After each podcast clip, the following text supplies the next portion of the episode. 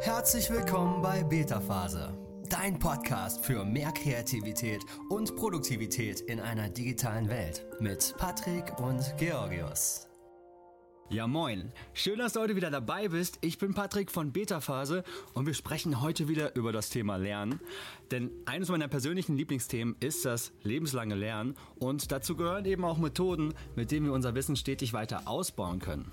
In diesem Podcast und im Beta-Phase-Blog habe ich auch bereits viele Lernmethoden genannt, wie zum Beispiel die Feynman-Methode und Ultralearning und das Ganze für dich vorgestellt und auch das Zettelkastensystem gezeigt, mit dem du deine eigene digitale persönliche Wissensdatenbank aufbauen kannst.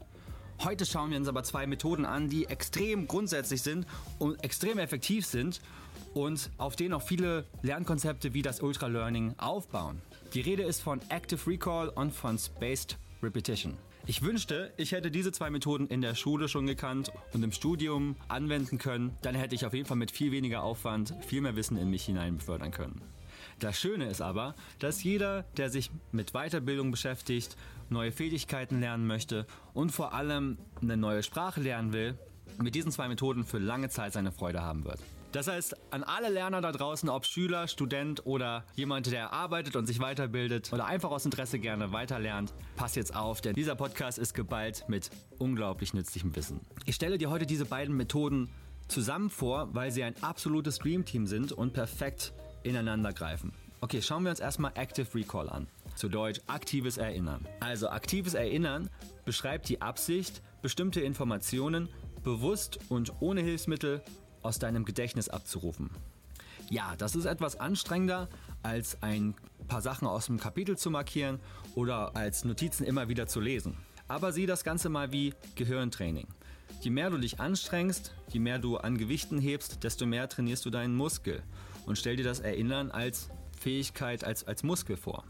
Das Coole daran ist auch, auch wenn du erfolglos versuchst, dich zu erinnern, verbesserst du dabei trotzdem nachweislich deinen Lernerfolg, wenn du diese Methode anwendest. Ne? Genauso wie wenn du halt zu viel heben willst und ab und zu so ein bisschen, man nennt das ja übertrainieren, wenn ich mich nicht irre, dann ne, baust du ja trotzdem Muskelmasse und Stärke auf, wenn du ab und zu dich ein bisschen mehr forderst, als du eigentlich gerade leisten kannst. Und das ist nicht nur beim Sport der Fall, sondern das funktioniert eben auch wunderbar beim Erinnern, beim Lernen von Themen. Das Ganze kann auch sehr spielerisch angewendet werden, wie wir uns jetzt direkt im ersten Beispiel anschauen. Das erste Beispiel habe ich persönlich als Essenstischdebatte bezeichnet. Denn es ist genau das. Wenn du zum Beispiel gerade ein Buch gelesen hast oder ein Kapitel gelesen hast oder dich mit etwas beschäftigt hast, was dich interessiert, dann setzt du dich einfach abends am Essenstisch hin und sprichst mit den Leuten, die du da am Essenstisch hast, also ob Freundin, Freund, Familie oder andere Menschen, die gerade da sind und erzählst denen einfach, was du gerade in deinem Buch gelernt hast, was du verstanden hast. Ne? Das Ganze sollte natürlich dann interessant, kurz und knackig sein, weil wer will jetzt hier, ne? du bist wahrscheinlich interessierter an dem Thema als jetzt dein Gegenüber. Das heißt, du willst das Ganze interessant gestalten, dass die Leute dir auch zuhören wollen und im besten Fall auch Nachfragen stellen, weil du dann deren Interesse geweckt hast. Dabei merkst du dann, ob du die Nachfragen sicher beantworten kannst und musst dabei die ganze Zeit in deinem Kopf aktiv das Wissen hervorrufen. Beim Präsentieren, beim Beantworten von Fragen. Ne? Also du wirst immer wieder merken, ob du hier ins Straucheln kommst oder nicht. Und ich finde, das ist eine sehr schöne Methode oder eine sehr schöne Taktik, um das Ganze spielerisch anzugehen, weil du sitzt einfach am Tisch und du unterhältst dich mit jemandem und stellst aber auch sicher, dass du das ganze Thema auch verstehst, worüber wir später auch nochmal im Ganzen noch im Detail sprechen. Das ist also eine Methode, um aktives Lernen zu verinnerlichen, um es anzuwenden. Die nächste Methode ist Lernen mit dem geschlossenen Buch. So, das heißt, wenn du zum Beispiel keinen Partner zur Hand hast, dann schließe einfach deine Lernmaterialien oder dein Buch und stelle dir einfach vor, du sprichst zu jemandem oder du schreibst einfach eine Erklärung zum Kapitel direkt aus deinem Gedächtnis. Das Ganze überprüfst du dann im Nachhinein. Also wenn du das Ganze aufschreibst, ist es natürlich einfacher, das Ganze einfach nochmal durchzulesen und zu überprüfen, ob es stimmt und vollständig ist. Aber ich finde, das Sprechen zu lernen, das direkt im Kopf abzurufen, ist nochmal eine andere Art von Übung und Training. Also das kannst du auch abwechselnd definitiv ganz gut verwenden. Denn wenn du jetzt vor einem geschlossenen Buch sitzt, sitzt du auch wieder da und kannst natürlich nicht lesen, was du da vorher konsumiert hast, sondern du musst es wirklich aktiv aus deinem Gehirn herauskramen, musst dein Gehirn dazu zwingen, es jetzt irgendwie hervorzubringen. Und Das Ganze sorgt dafür, dass du das Ganze am Ende besser merkst, wenn du es hervorgeholt hast. Und eben auch, wenn du es nicht geschafft hast und später wiederholen musst. Eine kleine Erweiterung ist das nächste Beispiel für das aktive Erinnern. Und das ist das Fragen stellen. So, ne? Alleine Tests sind definitiv eine Form von Active Recall. Aber in einer echten Prüfung ist es leider schon zu spät, wenn du hier die Lücken identifizierst. Ist ja klar. Und wenn du lernst, wie jetzt zum Beispiel ich, ohne eine Prüfung im Nacken, sondern einfach aus Neugierde und Spaß, dann kommst du vielleicht nie in den Genuss dieses Tipps. Denn du musst dein eigenes Quiz machen und dazu musst du dich halt überwinden. Erstelle also dein eigenes Quiz, indem du beim Konsumieren von Materialien, also auch YouTube-Videos oder Bücher, was auch immer, indem du dir dabei immer wieder Fragen aufschreibst, die du dir dann später auch beantwortest. Ne, das kannst du direkt nach dem Kapitel machen oder nach dem Video oder auch ganz gesammelt in einem ultimativen Quiz mit, mit allen Fragen zu dem gesamten Thema. Und das ist nicht nur praktisch, weil du dir selber einen Quiz baust, das, mit dem du dich selber abfragen kannst, sondern auch, das ist der große Clou dabei, während du da sitzt und dir die Frage aufschreibst, passiert auch schon was mit dir, mit deinem, mit deinem Kopf. So. Und du bist jetzt zum Beispiel mitten in deinem Text und dir kommt eine Frage auf. Du schreibst sie auf und siehst dabei weiter. Und manchmal wird diese Frage auch innerhalb des Textes beantwortet. Und das Schöne ist, wenn du dir diese Frage vorher gestellt hast, bist du aktiver dabei, auch nach der Antwort zu suchen. Das heißt, wenn du dann die Antwort findest, speichert sich das auch meiner Erfahrung nach besser in deinem Kopf ab. Das heißt, weil deine Aufmerksamkeit irgendwo mehr da ist. Dein Gehirn wird achtsamer für die Information und nimmt sie auch entsprechend besser auf. So, bevor wir zur nächsten Methode kommen und auch darüber sprechen, wie du die am besten kombinieren kannst, um wirklich 100% rauszuholen, möchte ich nur eine ganz kleine Sache am, am Rande loswerden. Denn wenn dir dieser Podcast gefällt, dann würde ich mich wahnsinnig freuen, dich auch in den nächsten Wochen bei mir im Podcast wiederzuhören. Dafür musst du nämlich einfach nur diesen Podcast in der App deiner Wahl abonnieren und dann verpasst du nämlich keine Folge mehr und kannst dich regelmäßig und bequem über Themen wie Produktivität, Kreativität und Lernen weiterbilden. So, aber jetzt machen wir erstmal weiter mit dem Thema Spaced Repetition. Spaced Repetition bedeutet in regelmäßigen Abständen bestimmte Lerninhalte zu wiederholen. So, die Methode stützt sich auf den Erkenntnissen der Ebbinghaus-Vergessenskurve, die nachweist, dass wir nach Lernsitzungen alle bzw. sehr viele Informationen dramatisch schnell vergessen. Je mehr wir Sitzungen einlegen und wiederholen, desto mehr setzt sich das Wissen im Langzeitgedächtnis ab. Das ergibt erstmal Sinn, aber das Ganze kann eben systematisch aufgebaut werden und dann später auch mit einer App noch leichter gemacht werden, damit du wirklich sicherstellst, dass du in den richtigen Abständen lernst und dabei alles in deinem Langzeitgedächtnis verankern kannst. Das schauen wir uns jetzt auch nochmal genauer an. Ja, also wenn du etwas lernst, dann verlasse dich nicht darauf, dass es dir im Kopf bleibt, nur weil du dich jetzt gerade sehr schnell daran erinnern kannst, sondern frage dich im Laufe der Zeit, der Woche weiterhin mit diesen bereits gelernten Informationen ab.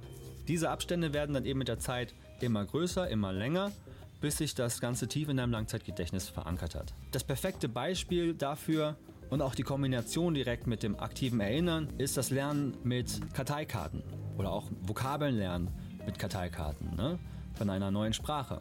Vielleicht erinnerst du dich daran, dass du eine Sprache in der Schule gelernt hast oder im Studium oder selber gerade dein eigenes Sprachenprojekt hast und dabei kommst du meistens um Vokabeln lernen und um Karteikarten nicht so sehr herum. Das heißt, ob bewusst oder nicht, hast du diese zwei Methoden damit auch schon angewendet. Ne, du lernst in deinem ersten Rutsch Karten und einige wirst du dir schneller merken und zur Seite legen. Schritt für Schritt fügst du dann neue Karten hinzu, entfernst gelernte Karten, bis du sie einen Tag später wieder lernst. wir schauen uns gleich eine App an, die das Ganze automatisch und auch kostenlos für dich übernimmt und viel, viel, vieles daran erleichtert. So, und schauen wir jetzt mal an, wo diese zwei Methoden dabei greifen beim Lernen mit Karteikarten. Durch aktives Erinnern rufst du dir die Inhalte eben aktiv in Erinnerung, indem du das Wort in deiner Sprache anschaust und versuchst, es aktiv zu übersetzen. Ne? Also dieses Wissen, was es bedeutet, irgendwo abzurufen in deinen Erinnerungen. Durch Spaced Repetition systematisierst du jetzt das aktive Erinnern und wiederholst es in mehreren Sessions in größer werdenden Abständen. Und je mehr wir jetzt üben,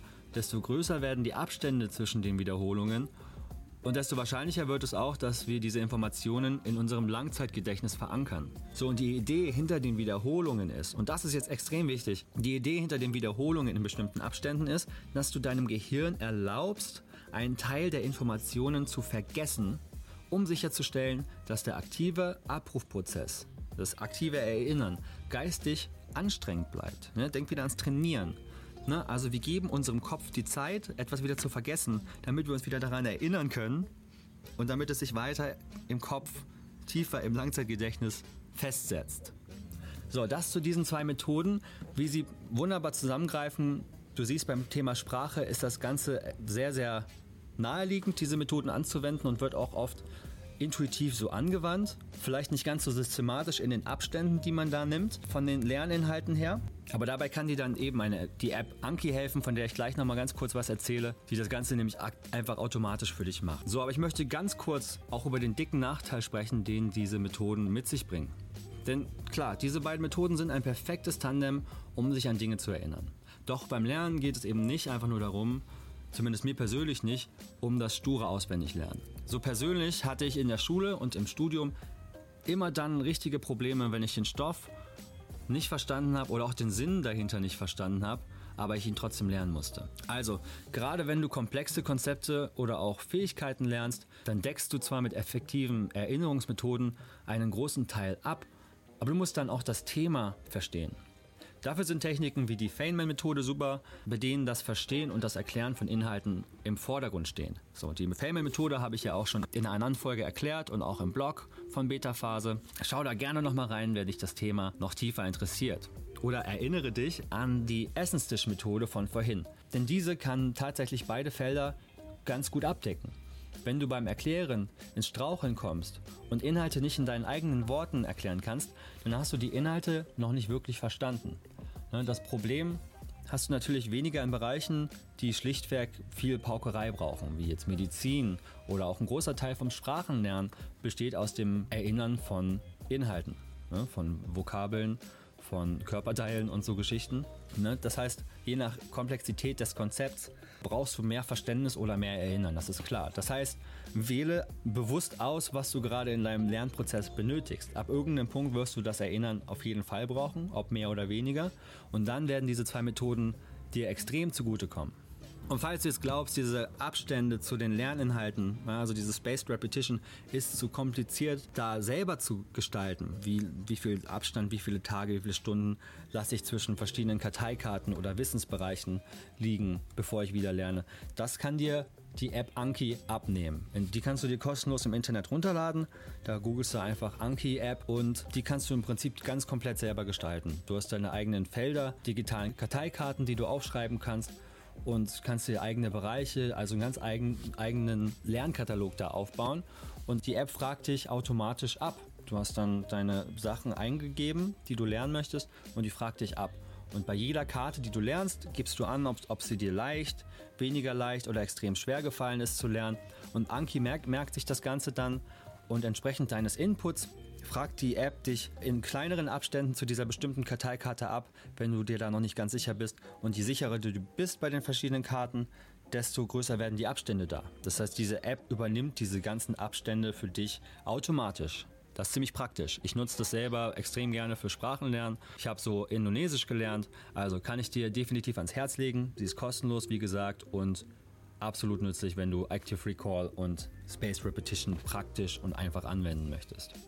So, das war's auch schon für heute. Wir haben heute die Methoden Active Recall und Spaced Repetition angeschaut. Zwei Methoden, mit denen du grundlegend extrem viel abdecken kannst, wenn du dich an Sachen, an Inhalte erinnern möchtest. Und ganz kurz zusammengefasst, das aktive Erinnern besteht darin, dass du dich ohne Hilfsmittel an Sachen erinnerst, die du dir merken möchtest.